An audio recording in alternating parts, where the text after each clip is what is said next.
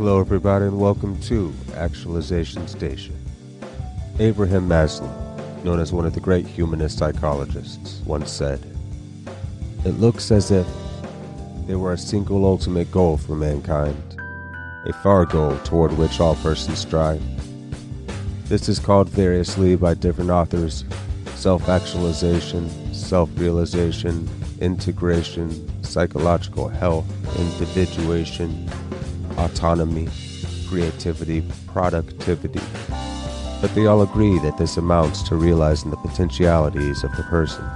That is to say, becoming fully human, everything that person can be. According to Maslow, who dedicated his life to the study of this innate desire to self transcend. Self actualized people are self directed, and their success in life is not dependent on the culture around them.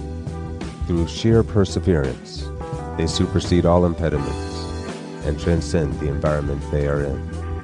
And there are many great examples of self realized people we can think of, the ultimate personifications of what's possible in Christ and Buddha. And then we can look at other notable figures throughout human history, such as Marcus Aurelius, Hypatia of Alexandria, Benjamin Franklin, Leo Tolstoy, Walt Whitman, Ralph Waldo Emerson, Emily Dickinson, Aretha Franklin, uh, Henry David Thoreau, Martin Luther King, Nelson Mandela, Bruce Lee, Malala Yousafzai.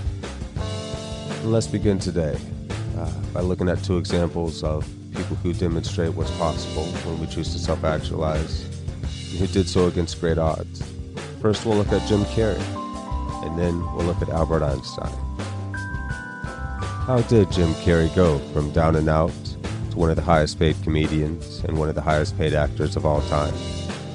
And how did Albert Einstein go from a young problem child with difficulty learning to speak to one of the greatest minds humanity has ever known?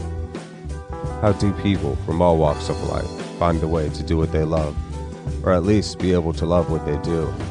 And what is it about these people who are doing what they love, or at least loving what they do? What is it but the willingness to take on the challenge of expressing one's utmost potential?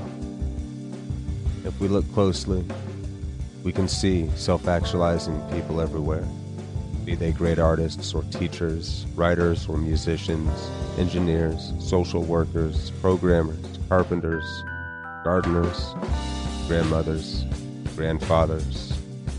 We can see self actualizing people everywhere, at all levels, each forging their own way. People who have found a way to transcend their environments and despite all impediments in their way, committed to succeeding regardless of mistakes.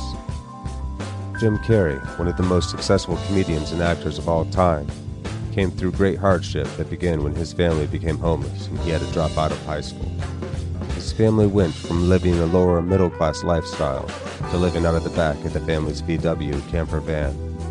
At the age of 15, Jim Carrey got a job as a janitor to help his family get by. He developed a sense of humor as a means to cope. And Jim Carrey went on to become one of the most wildly successful comedians of all time. As a young child, Albert Einstein was slow to learn to speak, and in his school years, he struggled to develop good relations with his teachers. His parents were even told by one of his headmasters that he wouldn't amount to much. The Einstein simply didn't take well to school because the mathematics he was interested in far beyond what was being taught in his classes. He started to skip on a regular basis and rebelled against his professors. And so, at the age of 15, when his headmaster suggested that he leave school, Albert Einstein took him up on it. He left, but he did go on to the universities and to land in the back of his rowboat, developing some of the greatest scientific breakthroughs of all time. And thank you, everybody, for joining us on this episode of Actualization Station.